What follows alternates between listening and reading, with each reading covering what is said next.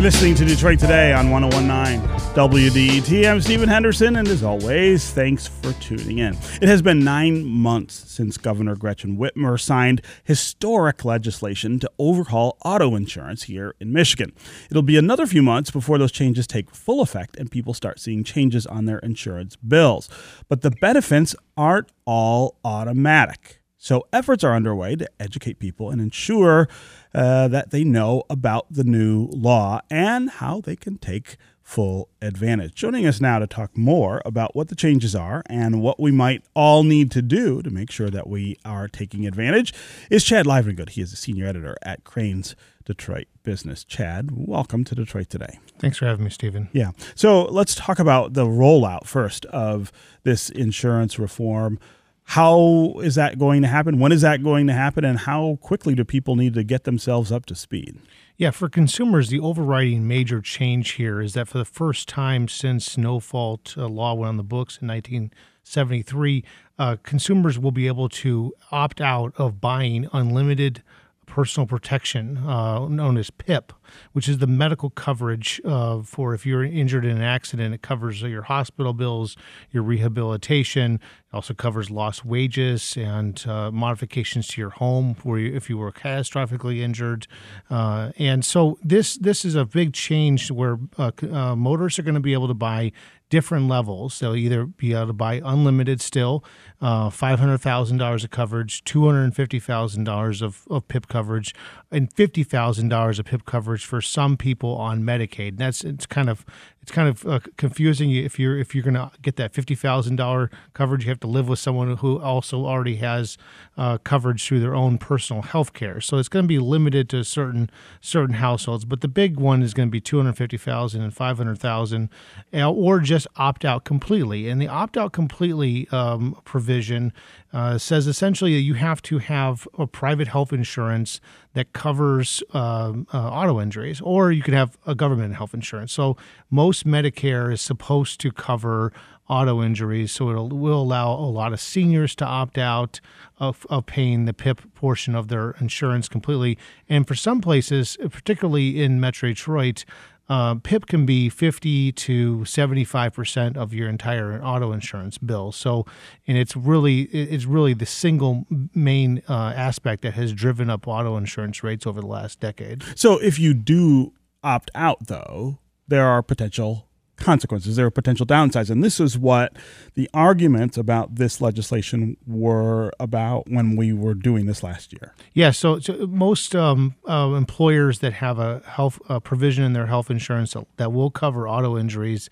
It's it's not the same as what um, your auto insurance PIP coverage covered.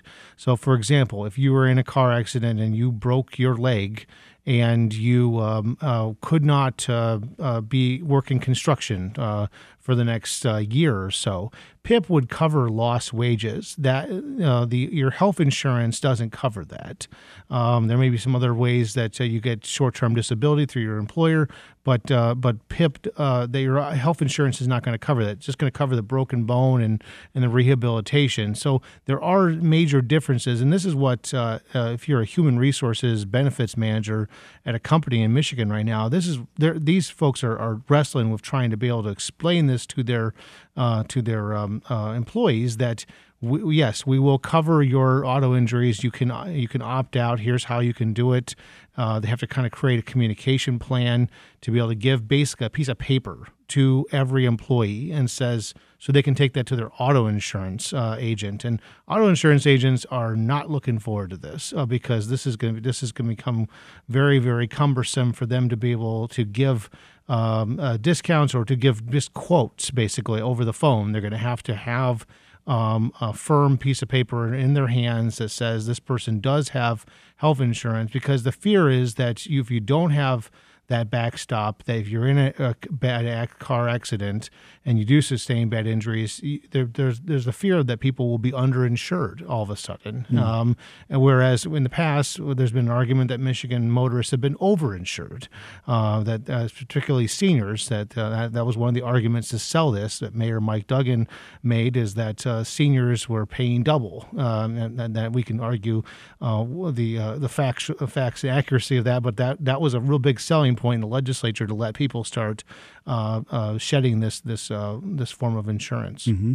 So let's talk about the efforts to make sure people know what they're supposed to know. Who's who's doing that? So the uh, the State Department of Insurance and Financial Services um, is the regulator of auto insurance in Michigan.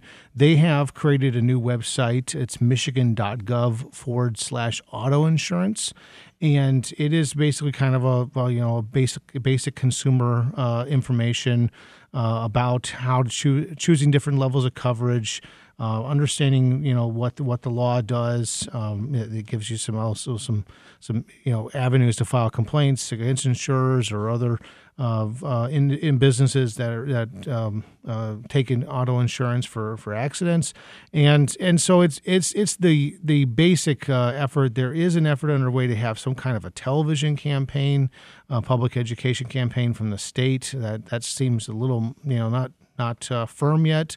Uh, the, the, Michigan Health and Hospital Association is also doing its own public education campaign, but they've said it's going to be limited to basically to social media.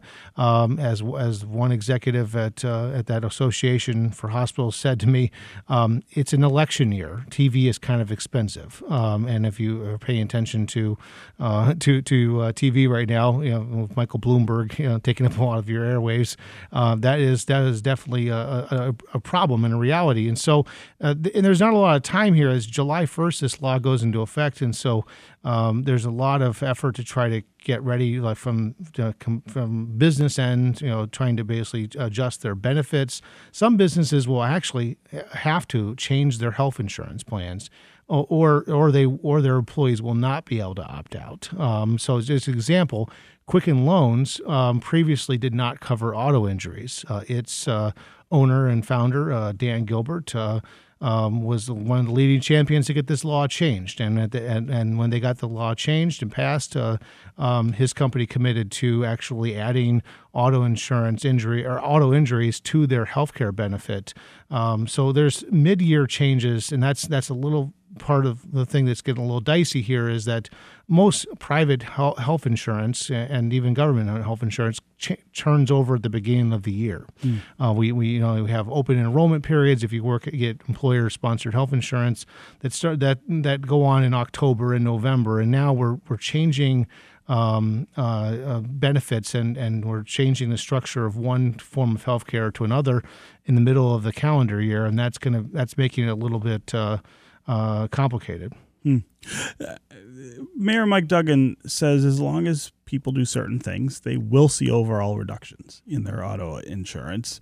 Is is that really the case? I mean, I, I think that's the thing that's on people's minds in the city, especially that as long as you choose the right options, somehow you will get a break on on your rates. So it, it, if you don't do anything, if you just stay with unlimited coverage because you want to protect against uh, uh, the you know catastrophic injury, um, you're supposed to get a 10% um, cut in the personal injury protection uh, mm-hmm. portion of your of your PIP of your insurance, not the entire bill, but just the PIP. But that part. Um, and if you go to uh, five hundred thousand dollars, you're supposed to get a 20% reduction. If you go to $250,000, you're supposed to get a 35% reduction. If you if you qualify to be able to get the $50,000 coverage, you're supposed to get 45%.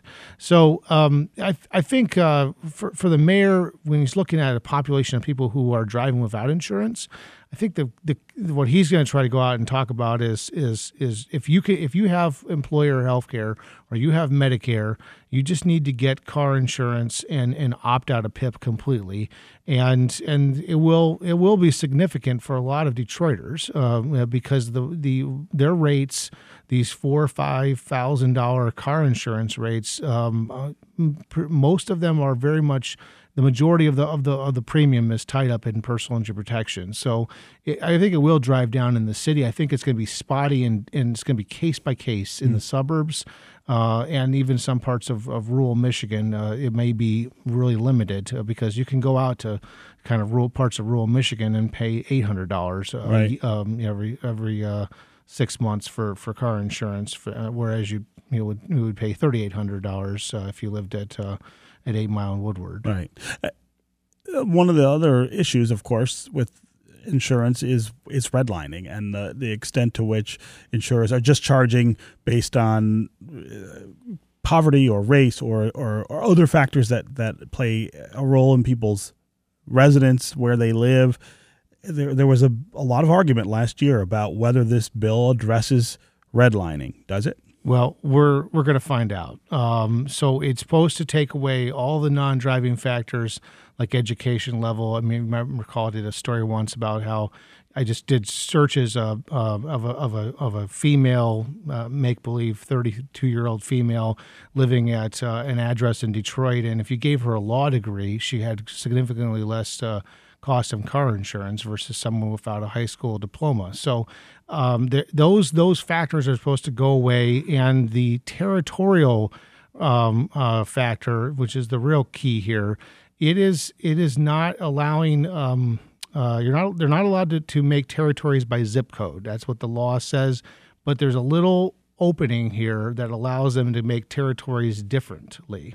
Um, and and so, for example, AAA already has territories based on census tracts, which are multiple census tracts in one zip code. Is basically whole neighborhoods of Detroit are kind of caught up and carved up based on on on and that's how their car insurance rates are set. And so, and I wrote this piece once about how uh, at at Mack and Moross on the Grosse Pointe border, uh, within a um, six block radius, there's like five different car insurance rates for AAA. Um, uh, and and and guess what? It's a lot cheaper over in Grosse Pointe Farms mm. um, mm. than it is over in Detroit.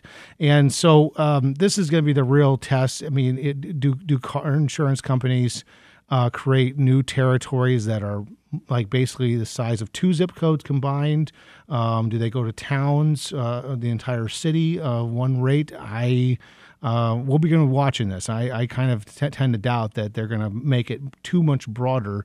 Uh, if they can make smaller territories more compact, but not as um, uh, not as uh, well. I say, I say if they can make bigger territories, not just one zip code. Mm-hmm. I think I think they will try to get get away with that. We're going to see, and, and there's there's um, there's a lot of um, changes at the state level, at the regulatory level, because now for the first time, uh, car insurance companies are going to have to actually get their rates approved um, by the state insurance commissioner. And that, and before we were a, a, system called file and use, where they literally just file with the state and just start charging it. And now they're actually going to have to wait 90 days uh, to get approval uh, or disapprove from the uh, the, the uh, state yeah. insurance and there's commissioner. Some, there's some review of what. And there's some doing. review. They've I just wrote about last week. They, the the um, the state has hired six actuary firms um, because before they had one person, uh, one actuary to oversee a multi-billion dollar industry, and now they've hired six companies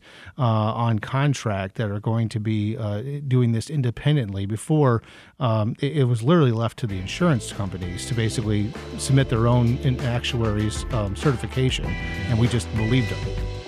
Okay, Chad Livengood, senior editor of Crain's Detroit Business. Always great to have you here on Detroit Today. Thanks for having me, Stephen. To do it for me today. I'll be back tomorrow, and I hope you will too. We're going to take a look at some of the reasons Michigan is struggling to develop the robust workforce our employers and employees need. And we'll look at a recent report that shows Detroit is near the bottom when it comes to cities people from other areas want to come to.